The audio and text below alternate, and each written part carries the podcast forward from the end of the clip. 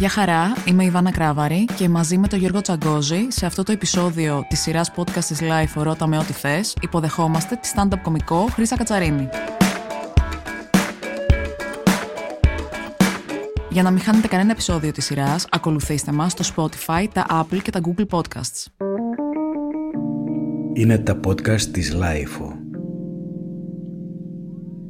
Γεια σου Χρύσα. Γεια σας αγάπες. Γιώργο, σου, πες Χρύσα. γεια στα παιδάκια όλα. Γεια σου Χρύσα, γεια σας παιδάκια που ακούτε. Τι κάνετε, πώς είστε; Ευχαριστώ πολύ που με καλέσατε. Εμείς ευχαριστούμε που ήρθες, ε, χωρίς καμία πίεση, επειδή ο χρόνος είναι περιορισμένος, ούτε γεια, ούτε τι κάνεις, Τίποτα, ούτε τίποτα. τίποτα. Πάμε σε ερωτήσεις. Τύπου γεια σου Χρύσα, πάμε ερωτήσεις. Εμείς τα, Whatever. εντάξει, τα είπαμε πιο πριν. να- Εν τω μεταξύ με έχετε βάλει ακουστικά και τώρα κάνω αυτό με τη φωνή. Δεν το ήθελα να το Κάνει κάνω. ε, ASMR. Ε, Κάνει ASMR. Ναι. Νιώθεις σεξ Νιώθω- ξαφνικά. Με ακούω και νιώθω Ναι. Να σεξ. κερδίσουμε λίγο και το ανδρικό κοινό. Νιώθεις μόνος. και εμένα... Πάρε τώρα στο 0. Έκανα εικόνα την τηλεόραση μπορεί να παίζει αυτή τη σκηνή αυτή τη στιγμή. με άλλη γυναίκα μου. ναι, Βάζουνε πάντα ναι, ναι, Της ναι. μιας σεξι γυναίκα και τη φωνή της. Νιώθεις μόνος. Έχοντας πει αυτό, Ναι. ε, θα σου κάνω μια ψηλοσχετική ερώτηση. Oh. Να παιδιά να φύγω άμα Oh. είναι.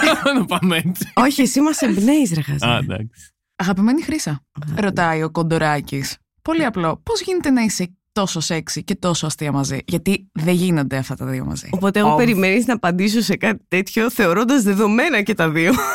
Οπότε, ευχαριστώ πάρα πάρα πολύ για το κομπλιμέντο. Δεν ξέρω, δεν μεγάλωσα ποτέ ως όμορφη, οπότε έπρεπε να αναπτύξω, ξέρεις, προσωπικότητα. Χρειάστηκε να σκέφτομαι. έπρεπε, έπρεπε, τώρα δεν, δεν είναι ότι έμενα σε ένα χώρο, σταματούσε η μουσική και όλα γινόταν slow motion. Εντάξει. Έπρεπε κάπως να κερδίσει, έπρεπε να, να λέω αυτό το περίμενα να σου πω. Ήταν αυτή η φάση μου. Κατάλαβες. Αυτό. Οκ. Εντάξει, προχωράμε το ότι θεωρεί ότι δεν γίνεται να είσαι και σεξι και αστεία. Ε, δεν πρέπει να επιλέξεις σε αυτή τη ζωή. Δεν γίνεται. Καλά, τα δύο. ξεκάθαρα επιλέγω το αστεία έτσι. Δεν, δηλαδή. Δεν θα το Προφανώ έβαζα γυναίκα θα επιλέξεις, δεν μπορείς και τα δύο. Θα είσαι και αστεία και σεξι. Σαφώς. Ξέρουμε τους ρόλους μας. Σε παρακαλώ. Έχει μιλήσει Οι και ο κύριος άνθρωποι με χιούμορ είναι Οικονομόπουλος. σεξ ούτως ή άλλως. Α, Έτσι. τόση ώρα μιλάμε για την εξωτερική εμφάνιση. Άρε Γιώργο, άρε Γιώργο. Συγγνώμη. Ε, θα συμφωνήσω, το χιούμορ είναι πάρα πολύ σεξι. Ε, πιο σεξι από την εμφάνιση. Πολύ πιο σεξι. Θες να παραδεχτούμε την εμφάνιση. Κάπου τη βαριέσαι από ένα σημείο και μετά. Εκεί Ε, οκ, κάπου το τελειώνει είδαμε. και αυτό. Ε, ναι, δηλαδή, οκ. α, α, πόσο να φτάσεις. Άμα είσαι, έχεις εξαιρετικά γονίδια, αν δεν έχεις λεφτά μιλάμε τώρα, φτάνεις μέχρι τα 50 που να κρατάει ας πούμε η η υπέροχη ομορφιά. Ε, μετά αρχίζει και ευθύνη αυτό. Μετά έρχεται η ζωή και σου λέει Μετά ότι. έρχεται η πραγματικότητα. Τέλος. Αν φτάσεις και μέχρι τα 50, καλά είναι. Πω, πω, θλίψη. Παναγία μου, πρέπει. Έσταξε πάνω μας Σαν η ο πιο θλίψη. μεγάλος εδώ πέρα. λοιπόν, αυτή την ερώτηση θα την κάνω εγώ. Ο Λουβ Στάμος, λαβ, αλλά με γιου, ρωτάει γνώμη για τη καφενείο. Για αυτό που είχε γίνει. Αν θέλει να μας πεις την ιστορία. Ναι, Ε, τι ακριβώς αρχικά- παίχτηκε, γιατί με έχουν βγάλει από αυτό το group. Περίεργο. Αναρωτιέμαι γιατί. Ξε- Κοίτα, εγώ είμαι στο Τσίλι από το 18. Ε, Είναι πολλά τα χρόνια. Πονάτε μερικοί νεόκοποι που δεν ξέρετε. Που μου λέγανε ναι, πώς μπήκε αυτή μέσα και ήταν 15 χρονών. Πάρα πολύ αστείο. Είμαι, στο 18, ε, είμαι από το 18 στο Τσίλι. Ξέρω, ρε παιδί μου, το χιούμορ που υπάρχει εκεί μέσα. Δεν έχω τέτοια κολλήματα, δεν έχω προβλήματα τέτοια. Ένας είπε ότι δεν του αρέσω. Κλάιν, απάντησε από κάτω γιατί μιλούσε για τη βρανά και μ, ήταν λίγο υποτιμητικός τρόπος που το είπε. Και απλά ήθελα να τοποθετηθώ και για μένα. Ότι κάπως ναι, με υπερασπιστώ μέσα εκεί. Ε, και μετά άρχισαν να μου απαντάνε και άρχισαν να απαντάω αναλόγως. Απλά δεν το περίμεναν κάποιοι να απαντάω αναλόγως. Ε, τι έγινε χαμός σε πολλά σχόλια και τέτοια; Εντάξει, δεν θέλουν και κάτι άλλο εκεί πέρα, πιστεύω. Σου πήρε δηλαδή ένα βράδυ να μπαίνεις Facebook notification όχι, σε μωρέ, καφενείο. εντάξει, όχι. Ήταν- εγώ γε- το ευχαριστήθηκα, πέρασα καλά. Δηλαδή, γελούσα. Εγώ έχω μία απορία Εντάξει, για γιατί το να το πάρει τσίλι. τόσο σοβαρά, ρε παιδιά; Ε, ρε, εσύ τώρα εντάξει, θέλω να πω ότι μ, έχω περάσει πολύ δύσκολα γενικά. Οπότε δεν είναι τώρα αυτά τα προβλήματά μου. Υπάρχει μία, μία άποψη που λέει ότι το τσίλι καφενείο αποτελείται από κάτι χιλιάδες incels και υπάρχει και άλλη άποψη που να πω, ακούω από γυναίκες που είναι σαν εσένα χρόνια στο group που λένε το χιούμορ που έχουν οι άνθρωποι σε αυτό το group Χτυπάς κυ- το τραπέζι. κυρίως Και και πολύ μεταλλιωμένοι. συχνά δεν είναι σεξιστικό. Είναι beyond αστείο. Οπότε λίγο, μάλλον ότι και καλά τελευταία τέλος πάντων σε κάποια post και σε κάποιες αναρτήσεις έχει αρχίσει να παίρνει την κάτω βόλτα σε, σε αυτό το επίπεδο. το Όχι, group. όχι. Ισχύει αυτό; Όχι, απλά σε ένα group χι- μιλάμε για 200.000 Είναι, άντρες. είναι μια μικρή κοινωνία. Θα ρε, δεις εσύ. τα πάντα και το χειρότερο θα επικρατήσει Είναι μια μικρή κοινωνία, υπάρχουν όπως η όλα. κοινωνία. Ρε παιδί μου, υπή- υπήρχαν άνθρωποι που με κράζαν από κάτω και μετά μου στέλναν μηνύματα χωρίς καμία διάθεση πεσίματος. Απλά τύπου δεν πιστεύω να τα παίρνεις σοβαρά, για απλά τα λέμε. Οπότε δεν παρεξηγώ πολύ εύκολα. Κατάλαβες. Οκ. Ε, Άρα ούτε και αυτοί έχουν. Παίζουν ένα ρόλο δηλαδή σε αυτή τη ένα μικρή ρόλο. κοινωνία. Εντάξει, υπάρχουν και αυτοί που είναι. Εντάξει, σαφώς. Καλά, προφανώς. Σαφώς και θα υπάρχουν και σεξιστές μέσα και άνθρωποι που είναι Και πολύ πιο ρατσιστές, σκληροί τέλος και, πάντων. και ρατσιστές και οτιδήποτε. Οι άνθρωποι μπορεί να υποστηρίζουν πο- πολύ λάθος απόψεις γενικότερα. Αλλά υπάρχουν και οι άνθρωποι που παίζουν ένα ρόλο, διασκεδάζουν με τα memes και εγώ γελάω με πάρα πολλά memes εκεί μέσα και απαντήσεις. Οπότε γενικά, ναι, Οκ. γι' αυτό μένω. Ναι. Έχεις ντραπεί ποτέ που έχεις γελάσει με κάτι που έχεις δει στο τσίλι; Δηλαδή, να το έχεις δει στο τσίλι να είναι και λίγο τραβηγμένο. Να έχεις γελάσει με την ψυχή σου και να λες: Τι κάνεις, ρε Χρύσα, με τι γελάς, ρε παιδί μου. Όλοι μας το έχουμε κάνει αυτό. Όποιος πει δεν το έχει κάνει είναι μεγάλος ψεύτης. Ξεκάθαρα. Ε, ξεκάθαρα προσπαθώ ρε παιδί μου και στις τοποθετήσεις μου και τα λοιπά να μην πληγώνω ανθρώπους και αυτός είναι ο βασικός μου στόχος.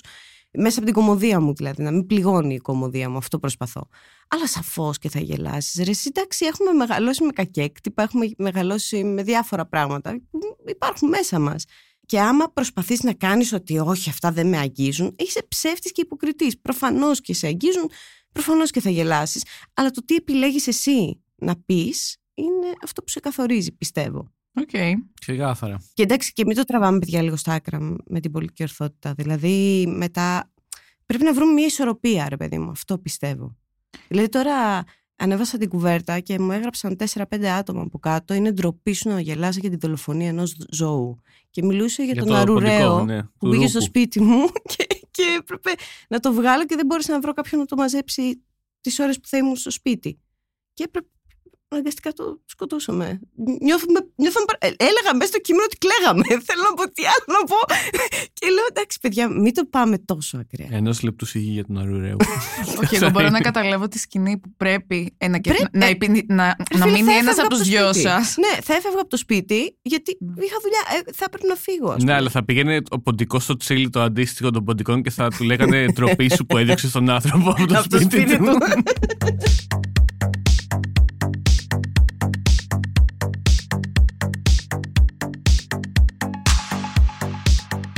Κυρία Χρύσα, ρωτάει ο Μη κάτω παύλα Μικαέλη.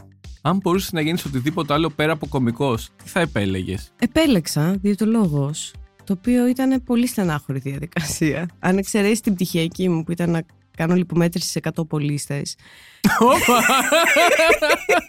Ήταν, να σου πω λίγο πόσο αστείο είναι. Μου λέει η καθηγήτρια, έχεις δύο επιλογές. Και μου λέει, λιπομέτρηση σε 100 πολίστες ή λιπομέτρηση σε 100 ηλικιωμένους από το καπί τάδε. Και είμαι σε φάση, δώσε μου τρεις ώρες να το σκεφτώ. και ξέρεις τι, έπρεπε να διαλέξω το καπί. ήταν πολύ πιο συνεργάσιμη, είμαι σίγουρη. Δεν ήταν εύκολο. Αλλά ναι, ε, φαντάζομαι ότι θα ήμουν διαιτολόγος και πολύ στεναχωρημένη. Πολύ θλιμμένος άνθρωπος. Γιατί με κοιτάτε και οι δύο θλιμμένα. Είναι Σκεφτείτε κάποιος τους πολίτες Προσπαθώ, τώρα. προσπαθώ να, τη- να σκεφτώ την καθημερινότητά της ως διαιτολόγος αυτή τη Θα τους στιγμή. έλεγε συνέχεια αστεία. Ναι, νομίζω ότι αυτό θα, θα έκανε. Με Νομίζω φαγητά. ότι, νομίζω ότι θα κατέληγε να, να, θεω, να τους κατηγορεί ότι δεν είναι αρκετά διασκεδαστικοί ως, α, Ως πελάτες. άνθρωποι που θέλουν να χάσουν κιλά. Που- Γιατί έγιναν σοβαρετοί οι άνθρωποι; Θα ήμουν πολύ στενάχωρη. Α, πιστεύω ότι να κάνω οτιδήποτε άλλο. Οκ. Λοιπόν, Γιατί εντάξει και με το θέατρο, αν, αν δεν έπαιρνα αυ- αυτόν τον δρόμο, ας πούμε, θα, θα ήμουν ηθοποιός, που σημαίνει ε, σίγουρα σερβιτόρα. Α, ε, αλλά, αλλά ναι, ήμουνα σερβιτόρα όσο ήμουν ηθοποιός. ναι, αλλά και οπότε- δεν θα ήσουν στεναχωρημένοι, γιατί εντάξει, κάτι θα άπινε λίγο το Κάτι θα αλκοόλ. πες, κάτι tips θα έβγαζε. όχι, όχι, παιδιά, δεν νομίζω ότι. δεν νομίζω ότι το περνούσε καλά. Δεν είχα περάσει καλά όσα χρόνια δούλευα σέρβις. Πάμε στην αγαπημένη μου ερώτηση, για την οποία αργά μου το δεν έχω σημειώσει ποιος την έστειλε. Και την έστειλε και με mail, δηλαδή είναι όλο το ονοματεπώνυμο εκεί. Όντως Οκ. ήθελα να το κάνω. Πες ένα ψεύτικο. Ρε, εσύ Χρύσα, Μμ. με τι χαϊδεύεσαι χειμώνα και με τι καλοκαίρι; Ενδιαφέρει τον κόσμο. We care. Σίγουρα χαϊδευόταν όταν το έστειλα. Με το τηλέφωνο του ντους, είναι all season. Νομίζω ότι αλλάζει. Ισχύει. Τι είναι αυτή η ερώτηση; είναι κάτι που έστειλε έχοντας μόλις πατήσει παύση στο Pornhub. Ναι, Εντάξει, και οκ, η επόμενη ερώτηση οκ. είναι στείλε μου φωτογραφία αν μπορείς στο τηλέφωνο του ντους να δω κάτι. Και είναι αυτό το πολυεργαλείο που πετάει δυνατά, πετάει χαλαρά. Έχει δύο τέτοια. Χριστός και η Παναγία. Ωραία, με κάλυψε. Το μετά από αυτήν την ερώτηση δεν με ενδιαφέρει τίποτα άλλο. Αλλά συνέχισε Νομίζω να ρωτάς, ούτε Γιώργο. εμένα. Το Πήγες χανιό... χρήσα στη live τι σε ρώτησαν. Για πες Ε, μου. αγάπη. ξέρεις μωρέ, με τι χαϊδεύομαι. το χανιωτάκι, δεν ξέρουμε, είναι ή χανιωτάκι. Ο χανιωτάκι. Δεν ξέρω. Τέλος πάντων, έχεις δεχτεί ποτέ σεξισμό στο χώρο του stand-up; Η απάντησή μου σε αυτήν την ερώτηση πάντα είναι βεβαίως έχω δεχτεί και ένα πολύ πρόσφατο παράδειγμα είναι αυτή η ερώτηση. Νομίζω ότι και ο χώρο του stand-up ε, έχει περισσότερο σεξισμό από, α, στους καλλιτεχνικούς χώρους από, ε, από άλλα πράγματα όπως το τραγούδι και λοιπά γιατί Όντως. συνήθως παίζει η ατάκα αυτό Οι που λένε, γυναίκες δεν είναι γυναίκες αστείες. αστείες. Ε, το κλασικό, ναι. Οι γυναίκες δεν είναι αστείες. Ναι, εντάξει, το... οι γυναίκες δεν είναι αστείες πλέον ε, περνάει, μπαίνει από το ένα, αυτή φεύγει από το άλλο. Δηλαδή δεν ασχολούμαι πλέον με αυτά. Δεν έχω χρόνο. Δουλεύω πάρα πολύ για να ασχολούμαι με τέτοιους τύπους. Αλήθεια. Οπότε μπορεί να μπει να δει και τα νούμερα που κάνεις στα specials και να... δεν με νοιάζει καθόλου να τον πείσω για κάτι. Ναι, όχι, Αλήθεια στο λέω. Όποιος θέλει να έρθει στην παράστασή μου, υπέροχα, μπορεί να δει αν η μαστία, αν του κάνω ή όχι. Το αν η μαστία είναι πάλι κάτι τόσο Υποκειμενικό, υποκειμενικό. ναι. Δηλαδή, ε, κάποιοι άνθρωποι γελάνε πάρα πολύ μαζί μου, κάποιοι καθόλου. Έτσι είναι αυτά. Εγώ αναρωτιέμαι, το σεξισμό τον έχεις δεχτεί από το κοινό του stand-up σίγουρα, από το συνάφι το ίδιο; Όχι, ρε, εσύ, δεν δέχομαι Γιατί σεξισμό. φαντάζομαι ότι δεν είστε εκ των πραγμάτων οι άνθρωποι εκεί είναι λίγο πιο... Δηλαδή έχεις δει πως είναι και λίγο να αποτυγχάνεις και λίγο να παλεύεις και λίγο να μην σε δέχεται... Κυρίως να αποτυγχάνεις. Ε, Στην βέβαια. αρχή, ειδικά. Ου, ε, κοίτα, όχι, δεν θεωρώ ότι έζησα και βίωσα σεξισμό στη δουλειά μου. Δεν θα σου πω ψέματα. Στην αρχή, ναι, προφανώς υπήρχε ρε παιδί μου αυτό το. Γιατί οι άντρες χαίρουν άμεσης αποδοχής από το κοινό. Ε, όταν, όταν δεν σε ξέρουν. Ε. Ανεβαίνει ένας άντρας στη σκηνή στην αρχή τότε, ειδικά το 2012, ας πούμε. Ανέβαινε ένας άντρας στη σκηνή και ήταν σε φάση για να ακούσουμε. Ανέβαινα εγώ και ήταν. Ωχ, ρε κοπέλια, τώρα κάνε μα τη χάρη να πούμε. Ήτανε, ήταν αυτό. Ε, στην πορεία άλλαξε αυτό το πράγμα. Τώρα έχω το κοινό μου. Τώρα δεν έρχεται κάποιος και λέει: Όχι, ρε φίλε, γυναίκα είναι, δεν μου το είπε. Κατάλαβες, ξέρει που πάει. Οπότε δεν το αντιμετωπίζω. Και οι συνάδελφοί μου, εντάξει, λίγο πολύ όλοι γνωριζόμαστε. Ξέρουμε ποιοι είναι οι σεξιστές, ξέρουμε ποιοι δεν είναι. Θέλω να πω ότι σαφώς και θα υπάρχουν και αυτοί, αλλά μ, είναι λίγοι, είναι πολύ λίγοι. Και το παρατηρείς από το ποιοι είναι αυτοί με τους οποίους δεν συνεργάζομαι. Ω. Προσπαθώ να σκεφτώ τώρα. Κι εγώ. Δεν μου Είναι είχε- πολύ δύσκολο γιατί έχω συνεργαστεί σχεδόν με όλους. Σχεδόν. Μετά YouTube, εσύ και εγώ, scroll, μέχρι τέλους. Ποιοι είναι οι σεξιστές Ποιοι είναι stand-up δεν; comedians της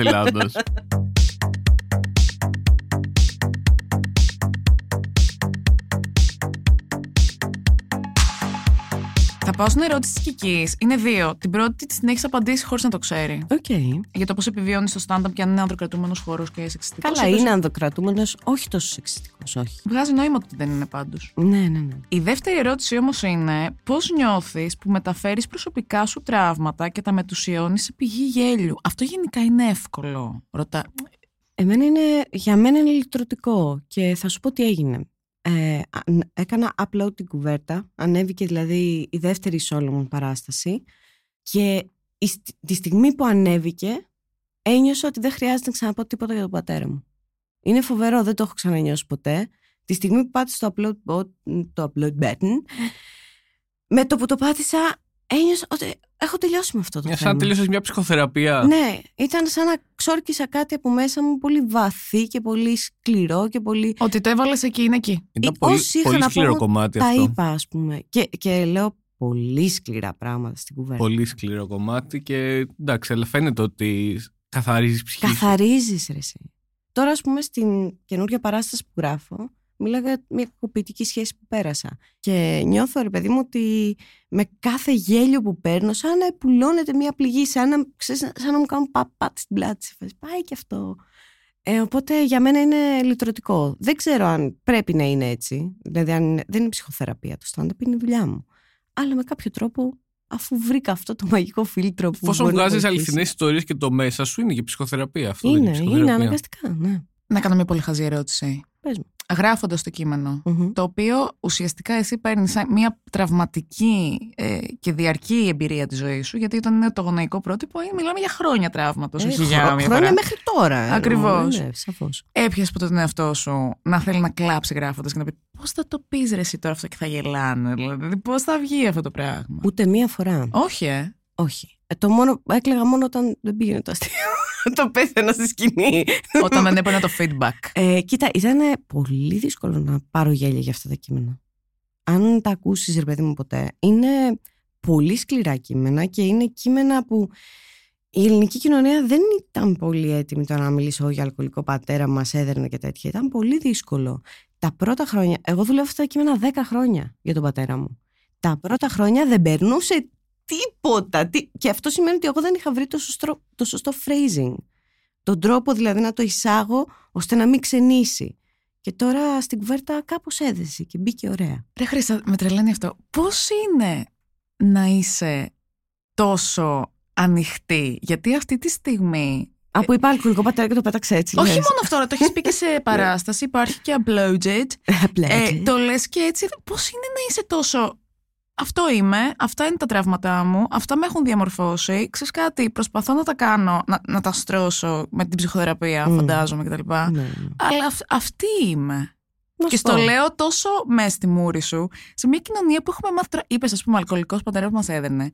Αυτό είναι η μέση κρυμμένη ιστορία της διπλανής πόρτας. Ξέρεις αυτή τη φράση που λένε τα ενίκο μη ενδύμω. Και Ναι. πάντα είναι για τους κακοποιητές. ναι, αυτούς Σε κάθε προστατεύουμε με οικογένεια αυτά. πάντα, υπο- ε, πάντα προστατεύουμε τους κακοποιητές με αυτήν την ηλίθια ναι, φράση. ναι, ναι. Και να σου πω κάτι, αν τα ενίκο είναι τόσο χάλια, καλύτερα να γίνουν ενδύμο για να βοηθήσουμε άλλους ανθρώπους που αντιμετωπίζουν κάτι τέτοιο. Και πάντα μου λένε φίλοι μου, ξέρεις, δεν φοβάσαι μήπως αυτό χρησιμοποιηθεί εναντίον σου, ξέρεις τόσο προσωπικά σου βιώματα. Μην τα χρησιμο... Και λέω, ποιος μπορεί να τα χρησιμοποιήσει εναντίον μου όταν εγώ ίδια μιλάω γι' αυτά; Ποιος μπορεί να μου με χτυπήσει με κάτι που ξέρουν πλέον όλοι; Εγώ, εμένα με κάνει πιο δυνατή το να το μοιράζομαι και βοηθάω και άλλους ανθρώπους με το, να το ακούνε. Οπότε κανένας δεν βγαίνει ε, ζημιωμένος από αυτό. Ναι, έστω και μια κοπέλα να έχει περάσει το ίδιο και να, Και να πει- ταυτιστεί. πήρε και τη δύναμη χρήσα και το είπε, γιατί κανείς δεν. τα- Αυτό που λες στα ενίκο μην δήμο, θα πάρει κάποια δύναμη. Και Παιδιά, δύναμη. Πραγματικά το Και- λέω με τρομερό θαυμασμό. Ευχαριστώ. Γιατί αγάπη μου. είναι τα τραύματα επίση. αν το σκε- Φαντάζομαι την έχεις περάσει αυτή την περίοδο που ε, νιώθουμε ότι πρέπει να τα κρύψουμε. Ε, γιατί καλά σου, είναι εννοείται, ρε, άσχημα. εσύ, Εννοείται. Αλλά ήμουν παιδάκι όταν το πέρασα αυτό. Δηλαδή ήμουν γυμνάσιο λύκειο. Μετά, επειδή ε, πλε- ε, πλέον είναι πάρα πολλά τα χρόνια που, που το δούλεψα αυτό μέσα μου, ε, μου είναι πολύ πιο καθαρό. Τέλειο. Η Οκ. Φωτεινή ρωτάει πώς σου φαίνεται το γεγονός ότι η καριέρα του Louis C.K. συνεχίζεται παρότι έχει παρενοχλήσει σεξουαλικά γυναίκες; Αν αποκαλυπτόταν ότι ένας Έλληνας stand-up comedian παρενοχλεί σεξουαλικά γυναίκες, θα συνεργαζόσουν ξανά μαζί του; Ε, όχι. Άμα, άμα έβγαινε ότι όντως έχει παρενοχλήσει, προφανώς δεν μπορώ ρε, εσύ, να δουλέψω ξανά μαζί του. Αλλά για το Λούι Σικέι δεν περίμενα κάτι άλλο, παιδιά. Εντάξει, τώρα αυτό ήταν όλο τελείως υποκριτικό. Εντάξει, αντικειμενικά είναι ο καλύτερος κωμικό στον κόσμο. Τι να κάνουμε τώρα, είναι ο καλύτερος γραφιάς. Είναι φοβερό, φοβερά τα κείμενά του. Οπότε έχει και αντίστοιχα πάρα πολλούς υποστηρικτές. Ε, κάνανε λίγο τα στραβά μάτια για ένα χρόνο. Α, να δεν το. Ε, μετά από ένα χρόνο βγήκε κανονικά, χειροκροτούσαν όρθιοι και τέτοια. Δεν αλλάζει κάτι. Και ίσως έχει να κάνει με το γεγονός ότι ε, κάποιοι δεν θεωρούν ότι ήταν έντονη σεξουαλική παρενόχληση, μιας και δεν ακούμπησε ποτέ καμία και ήταν απλά. Μαλακίες. Ε, Καλά, διπλής. προφανώς. Θέλω να το κάνω αυτό το αστείο. Ρε, εγώ σκεφτόμουν ότι ε, όταν είχε έρθει η Ελλάδα, αν θα πήγαινα να τον δω και δεν πήγα, δεν μπορούσα, ρε παιδί μου, δεν μου πήγε η καρδιά. Εντάξει, τον είχα δει στο Λονδίνο όταν ακόμα όλα ήταν υπέροχα, ξέρεις, όταν το θαύμασα και τέτοια. Και λέω πώς θα ήταν άμα άνοιγε μια γυναίκα τώρα το Louis C.K. Και λέω ότι αν άνοιγα εγώ, ας πούμε, το Louis C.K., αν ήμουν στην Αμερική και τα λοιπά και μου ζητούσε να ανοίξει την παράσταση, νομίζω το μόνο που θα έκανα θα ήταν I'm sorry, ε, ότι θα αργούσα να βγω. Ε, I'm sorry for that. Louis wanted to show me something. Don't worry. Don't worry, he's coming. και θα έφευγα από τη σκηνή. και θα έβγαινε ο Λούι μετά. Θα βγαίνει ο Λου και θα. Ανέβασε κάποιο φρενουά. Ο ορισμός του exposed.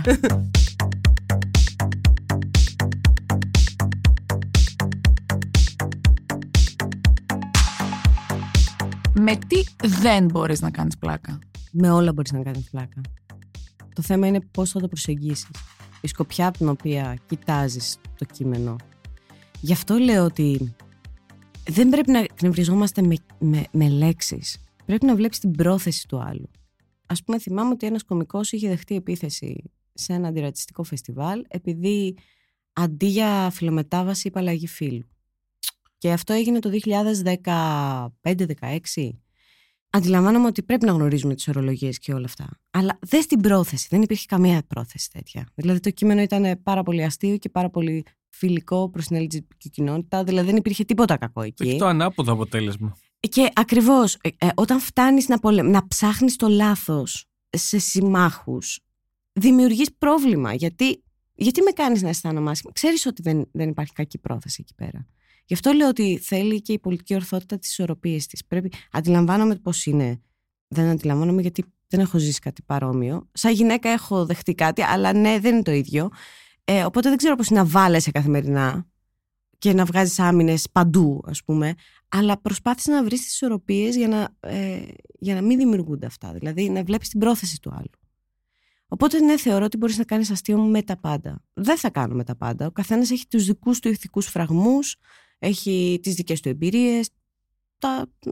και ακόμα και την αισθητική του. Οπότε δεν θα έκανα αστεία για τα πάντα. Αλλά, Αλλά θεωρώ... για τα κοάλα. Να, ας πούμε, αυτό ίσως δεν θα το έκανα Μπιπ. εγώ. Αλλά όχι, Εγώ το έκ- έκλεισα το όχι- τηλέφωνο. όχι Έκλεισα το για τηλέφωνο. πολιτική ορθότητα. Είναι άλλο. Όλο. Έλα, Όχι, έλα, Τσάκο, μην έλα, κρυ- όλα μην καλά κρύβεσαι, τα αγάπη μου, είσαι υπέροχος. Γελάω Συγγνώμη. πάρα πολύ μαζί σου. Άρα δηλαδή δεν έχεις βρεθεί σε αυτή τη θέση, ειδικά σε αυτή τη μεταβατική περίοδο που ζούμε, να έχεις πει κάτι και μετά να λες «Πω, Καλά, Τώρα προφανώς θα φάω και το έχω. cancel. Όχι, όχι, προφανώς. Αλλά ρε, εσύ δεν μπορείς δεν μπορείς να μου κάνεις cancel για ένα αστείο που έχει γραφτεί πριν 15 χρόνια. Καλά το ζούμε και αυτό βέβαια. Ε, Φυσικά το ζούμε, γιατί έχουν γυρίσει σε ένα κείμενο το οποίο. Εντάξει, είναι στο ότι πολύτιμο τώρα έχω, ρε παιδί μου, που ανέβηκε το 18, αλλά γράφτηκε το 13. Όταν έρχεσαι τώρα και μου λες για ένα κείμενο που γράφτηκε το 13 και μου λες Ε, το- ε, ναι, εντάξει, έχω αλλάξει από τότε, ρε φίλε. Δες την πορεία μετά από αυτό. δηλαδή. Δες Επίσης, τα παιδιά, επόμενα 11 χρόνια, ας πούμε. Μα δηλαδή, αυτά τα κείμενα θα έχουν και μια ιστορική αξία. Να δούμε πώς ήμασταν τότε. Ναι, δεν μπορείς να τα γίνεται να τα αλλάξεις όλα. διαγράφεις. Δηλαδή, έχω διαγράψει κείμενα από βιντεάκια άλλα κτλ. Ε, από το stand-up δεν θα διαγράψω. Δεν θα διαγράψω. Δηλαδή, δεν θα το διαγράψω γιατί είναι αυτό που λέω. Δηλαδή, τότε δεν ήταν τόσο. Ο, άμα Έλα, ήταν, δεν θα προφανώς, το ρε έκανα. παιδιά, τι λέμε δηλαδή, τώρα; έχω, αλλάζουν οι εποχές.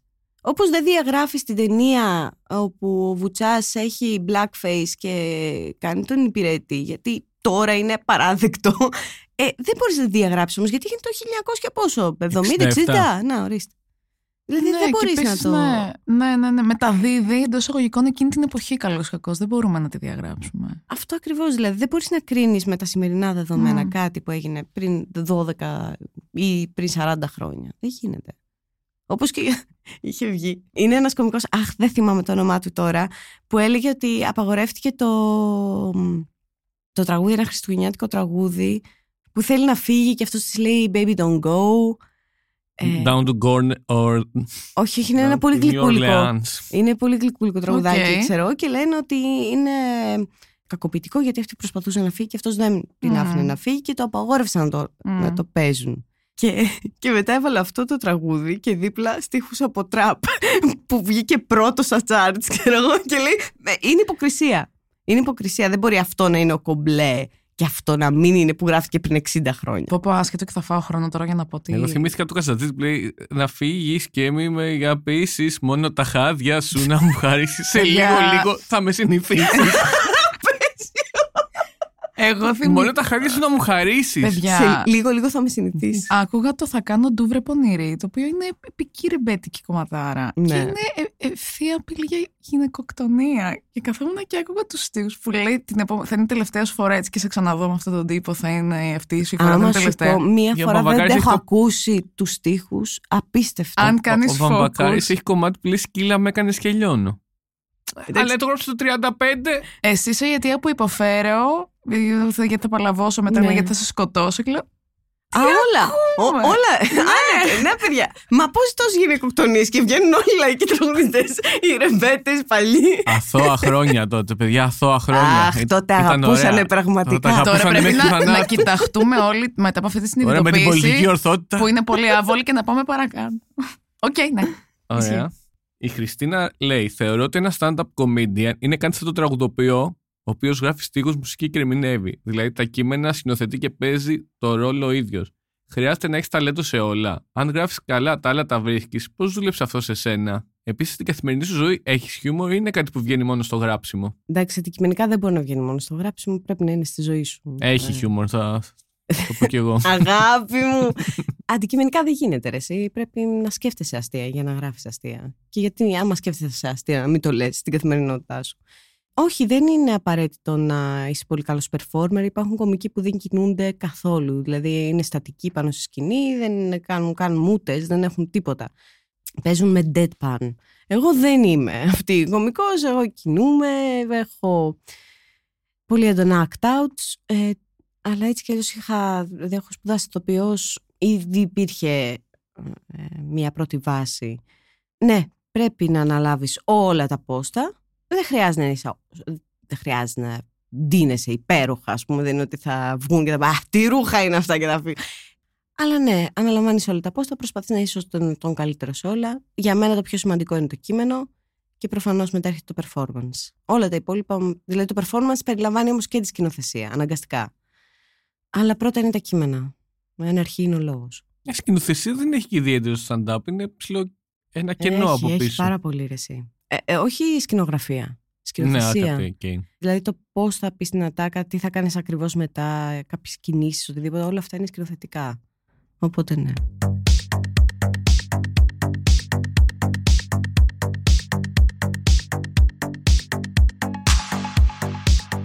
Εγώ προχωράω στην ερώτηση του Nick Κέι ή τη Nick Κέι, μάλλον γυναίκα είναι. Ε, λέει, μίλησε μας για την εμπειρία σου με τον Στόκερ. Και τώρα αυτό εμένα κάτι μου θυμίζει. Είχαμε κάνει Το και έχεις άρθρο εδώ στα κάνει- μικροπράγματα. Ποιο; Α, ναι, με μπράβο. το Στόκερ που κάναμε τη συνέντευξη στα μικροπράγματα με τον τύπο που σε ακολουθούσε από πίσω. Αυτό ήταν ε, για κάτσε. Με αυτό που μου Α, όχι, ακολουθείς. με αυτό το Εσύ στο, και λες- στο, εσύ στο λες την Instagram. τζαμαρία. Στο Instagram. Εσύ λες με το τζάμπ που μου πετούσε Α, αυτό δεν, άλλο. πετραδάκια. Αυ- Ε, και όχι τον άλλο με το στο Instagram που σου είχε στείλει. Είχε Κάπου πάει από με- το σπίτι Με σου. το δίμηνο στο Πρέπει- σπίτι σου, κάτι μου θυμίζει πρέπει αυτό. να Που τον σας είδες στον πω. δρόμο και σου έδωσε το Instagram. Αυτό. Όχι, δεν μου έδωσε το Instagram του. Δεν Πάμε σου να πω. πεις την ιστορία γιατί Πρέπει να βλέπεις. σας πω όλη την ιστορία, γιατί έχουν αλλάξει δεδομένα από αυτήν την Είχες ιστορία. πάει και στην αστυνομία. Όπα. Πήγα στην αστυνομία, βεβαίως. Λοιπόν, τέλος πάντων, είναι ένας τύπος με ένα σκύλο και εγώ έχω τρέλα με τα σκυλιά. Οπότε κάθομαι παίζω με το σκύλο και αυτό και μου κάνει Χρήσα, γεια σου. Και λέω, Α, με γνωρίζει. Άνθρωπος, συστήνομαι, λέω γεια σου κτλ. Μου λέει ο κολλητός μου είναι ο τατουατζή σου. Α, ναι, τώρα Εγώ έχω θυμήθηκα. κάνει ένα τατουάζ. Εντάξει, και του, οπότε ξέρω για ποιο, σε ποιον μιλ- αναφέρεται. Του λέω, Α, ο Αντώνης μου λέει, Ναι, ο Αντώνης λέει, Όχι, μου το είπε μόνος του. Ο Αντώνης μου λέει, φοβερός τύπος και αυτά. Και λέω, Α, υπέροχα. Και τελειώνει κάπου εκεί. Φεύγω στο σπίτι μου. Μήνες μετά μου στέλνει αυτός ο άνθρωπος, μου λέει, Να σου πω, Χρυσάρα, είμαστε εδώ με τον Αντώνη και ψήνουμε. Θέλεις να έρθεις; Είμαστε δίπλα. Και του λέω, ρε, εσύ, άστο, ξέρω εγώ, έχω βάλει πιτζάμες, τέτοια, άστο, πάει. Έλα, λέει, μη σε χαζί, ρε, κατέβα να, κατέβα να πάμε, ψήνουμε, χορεύουμε και τα λοιπά. Εν τω μεταξύ, εγώ το χορεύουμε. Ο Αντώνης τώρα. Δεν μου φαίνεται ο τύπος το πάει ψήσει και θα χορεύει. και λέω, τέλος πάντων, λέω, Γύρω-γύρω την πάμε στην ψισταριά. ναι. και λέω, οκ, λέω, ξέρεις τι, δεν, δεν το έχω. Και μπαίνω για μπάνιο. Και έχω τρεις αναπάντητες βιντεοκλήσεις. Ή δύο ή τρεις, κάτι τέτοιο. Ω, πνίγομαι. Και βγαίνω έξω από το μπάνιο και βλέπω αυτό να με έχει πάρει τηλέφωνο. Και μου γράφει: Ο Αντώνης, είμαι σε 20 έτο. Είμαι απ' έξω. Και παίρνω τον Αντώνη τηλέφωνο. Γιατί είναι η πιο λογική σκέψη. Και λέω: Καλά, ρε βλάκα, γιατί με παίρνεις από του άλλου τηλέφωνο, γιατί δεν με παίρνεις εσύ; Μου λέει: Δεν καταλαβαίνω τι γίνεται. του λέω: Έλα, είσαι εδώ. Γαλάτσι, ας πούμε. Μια περιοχή. Και μου κάνει: Όχι, είμαι στον Άγιο Θωμά, πιο γαλάτσι. Τι λες, ξέρω. Και κάνω: ε, συγγνώμη, αυτό το προφίλ το ξέρεις και του στέλνω το προφίλ και μου λέει: Δεν έχω ιδέα ποιος είναι. Και παθαίνω πανικό. Του στέλνω μήνυμα ποιος είσαι, τι, τι, τι είναι αυτό που κάνεις, ξέρω ποιος τατουατζή μου και αυτά. Πάω στην αστυνομία γιατί Έχω φρικάρει, ο τύπος ήταν έξω από το σπίτι μου, με έπαιρνε τηλέφωνα, ε, μου έλεγε κατέβα και τέτοια. Πάω στην αστυνομία, μου λένε καθαρό, καθαρό Μητρό. μητρό, δεν έχει τίποτα. Και μου λέει: Θες να κάνουμε την καταγγελία, και λέω: Ξέρεις κάτι, άστο, γιατί αυτός μου απάντησε χίλια συγγνώμη, δεν θα σε ξανανοχλήσω, ξέρεις. Και λέω: Άστο, αφού έχει καθαρό μητρό, μην κάνεις τίποτα. Πέντε μέρες μετά, έρχεται ένας ορθός μου και μου λέει: Ρε, να σου πω τι έχει γίνει. Πες μου. Λέει: Σου έστειλε ένας τύπος αυτό και αυτό και πήγε στην αστυνομία και τέτοια. Λέω: Ναι. Μου λέει: Ωραία, αυτός έχει όντως ένα φίλο Αντώνη, τατουατζή. Και αυτός του είπε ότι σου έκανε τατουάζ. Οπότε. Οπότε για δεν όλα έφταιγε ο αυτά. άνθρωπος, είπε ψέματα ο άλλος. Αλλά πρόσεξε τώρα. Συνεχίζει να είναι ο τύπος ο οποίος του είπα: Όχι, δεν θέλω να έρθω και ήρθε κάτω από το σπίτι μου χωρίς να του έχω Ναι, δώσει εντάξει. διεύθυνση. Creep. Και με πήρε τηλέφωνο. και το Είμαστε κλείσει. σίγουροι ότι ήρθε κάτω από το σπίτι σου. Ή το, Ναι, ναι, έλεγε, ναι, όχι, όχι. Ήταν κάτω από το σπίτι μου. ή το έλεγε για να το πει. Όχι, όχι, ήταν Έχω κάτω. δει Μου thriller είπε, να μου είπε ξεκινάνε που είναι ο έτσι. αριθμός. Ήταν κάτω από το σπίτι μου χωρίς να του έχω δώσει διεύθυνση. Οπότε συνεχίζει να είναι creepy. Full creepy. Συνεχίζει, αλλά και επίση και όλος ο βλάκας, ρε παιδιά. Βρε Αντώνη μου, αγάπη μου, βλέπεις ότι ο άνθρωπος ο άλλος ξεφτιλίζεται μπροστά στα μάτια σου. Ναι, ρε παιδί μου, πες και δεν κάτι. το κάνει επειδή είναι άνθρωπος που του αρέσει να ξεφτιλίζεται μπροστά στα μάτια σου. Το κάνει επειδή σε έχει πιστέψει. Ναι. Κάνε κάτι. Σώσε, Πες έναν του. α- σώσε δύο ανθρώπους. Δύο. Τον ένα από την άβολη διαδικασία και Και τον άλλο εμένα- την ξεφτύλα. Επίση, τι flex Ποια ήταν αυτό. άβολη, εγώ έχω φρικάρει. Εσύ- ρε. ναι. Τι Ε, flex πανικός, ήταν αυτό. πανικός. Εγώ το έχω κάνει. Εγώ. Κατσαρίνη το τατουάζ. Εγώ, εγώ, εγώ. Αντώνης δεν λέει, Αντώνη. εγώ ήμουνα. Δεν ξέρω. Αχ, πω πω. Πολύ ωραία ιστορία. πάντως. Εντάξει, πραγματικά. Βγάζει άνετα μια παράσταση στα Ναι, αντράκια. ξεκάθαρα Ίσως πρέπει να βγάζει. το γράψω, ναι. Ίσως πρέπει να το φτιάξω. Next question. Από Γιώργο Τσαγκόζη. Ποιος κωμικός Ναι.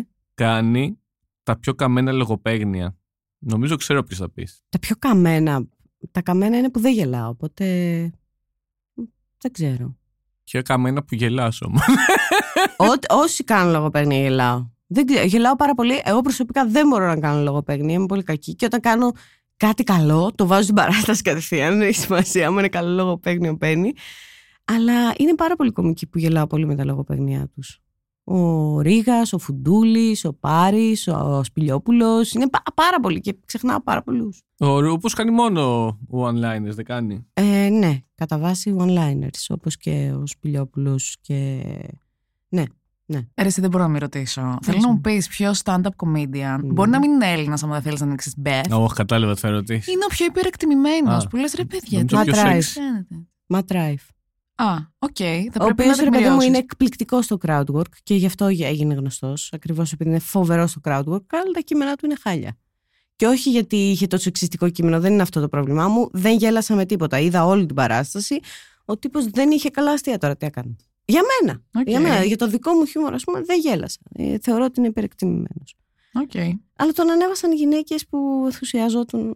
Ξέρεις, ε, ενθουσιάστηκαν με τη φάτσα του, ξέρω εγώ, ή οτιδήποτε που. Τι ωραία που τα λέει. Α. Αλλά ήταν αυτό ρε παιδί μου. Θέλω να πω ότι, οκ, ήταν, ε, έχει πολύ ωραίο χιούμορ στο crowd work, αλλά μέχρι εκεί. Δηλαδή δεν είναι ότι, ε, ότι κάνει φοβερό stand-up. Είναι το καλύτερο stand-up που έχει γραφτεί ποτέ σε βίντεο το Raw του Eddie Murphy; Όχι, σε καμία περίπτωση. Γιατί θυμάμαι ότι είχαμε κάνει συζήτηση με πολλούς Έλληνες κομικούς και όλοι λέγανε. Είναι το πρώτο που Από το είδαμε. Raw όχι, το, ξεκινήσαμε. όχι, εγώ δεν ξεκίνησα από το Raw, ξεκίνησα από το. Ε, αχ, Delirious. Πάλι, δεύτερο πάλι του Eddie του, Murphy. το, το πρώτο του. Να το Eddie πρώτο Murphy. ήταν. Το πρώτο ήταν το Delirious και ξεκίνησα από αυτό. Ε, με το κόκκινο το με δερμάτινο. το κόκκινο το δερμάτινο, ναι. Αυτή η φόρμα η δερμάτινη, η ολόσωμη μαλάκα της σωματάρα έχει εκεί. Αλλά- Sorry για το μαλάκα, επιτρέπετε να το πω. Δεν Εννοείται, ξέρω. πες το. Εγώ πριν είπα. Αλλά όχι, δεν είναι σίγουρα το καλύτερο stand που υπάρχει. Ποιο Ε, είναι εκεί κατ' εσέ. Άσε, γιατί θα πολλούσει και άστα, άστα να πάει. Άστα να πάει. Ξέρει τι μου κάνει εντύπωση. Εντάξει, ότι- και ο Μάρκ Μάρον μου αρέσει πάρα πολύ. Οπότε. Μάρκ Μάρον θα πω μάλλον. Οκ. Ε, Πάντως είδα ότι έχω δει τα τελευταία stand-up στο Netflix Μμ. και είναι όλα με την πολιτική ορθότητα ασχολούνται.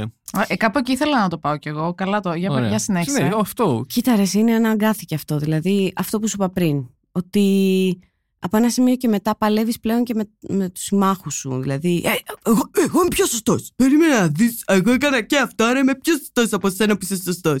Υπάρχει αυτό, αυτό το πράγμα. Δηλαδή, υπάρχει μια. Δεν μπορεί να υπάρχει συσπήρωση.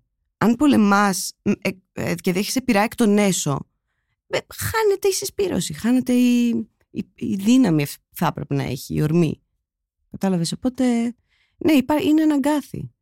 Δηλαδή, όταν μου βάζεις συνέχεια όρια από παντού, κάποια στιγμή λες: Εντάξει, τώρα και τι να κάνω. Πού να πάω; Δεν μου έχεις αφήσει περιθώριο να κινηθώ. Σε καμία περίπτωση δεν εννοώ ότι δεν θα έπρεπε να υπάρχει. Χαίρομαι που η πολιτική ορθότητα βοήθησε ανθρώπους και έκανε τη ζωή τους λίγο πιο εύκολη. Απλά μην το πάμε στα άκρα, μην, μην με πας στο άλλο άκρο, γιατί μετά έχουμε πάλι το αντίθετο αποτέλεσμα. Συμφωνώ. Έχουμε, τελειώσαμε, δεν ξέρω αν το καταλάβατε. Και δεν έχω χορτάσει Χρύσα Κατσαρίνη. Τώρα Ναι, είμαι σε ρε, αυτή γαμώτο, α- θέλαμε. Ω, Χαίρομαι, αγάπη. Άλλη μια Θε ωρίτσα. να πάμε για ένα ποτάκι το βράδυ; Πάμε που θες. Οκ. Και ελάτε, κάντε subscribe, Facebook και... και- Συνεχίζουμε σε άλλο κανάλι. Στο δικό σου OnlyFans, στο δικό μου. θα είναι. Για πατούσες, πάτηστε. Ένα. Ωραία, αυτό ήτανε. Ευχαριστούμε πάρα πολύ. Ευχαριστώ πάρα πολύ, αγάπης. Πέρασα πάρα πολύ ωραία. Και ελπίζουμε να υπάρξει παρτού. Ναι, Θεραίο παρτού. ήταν σφινάκι αυτό. Ναι, ήταν Ναι. πολύ Στα ζέσταμα. σφινάκι. Ωραία, αυτό κάνουμε. Αυτά. Γεια σας. Γεια σας. Φιλάκια.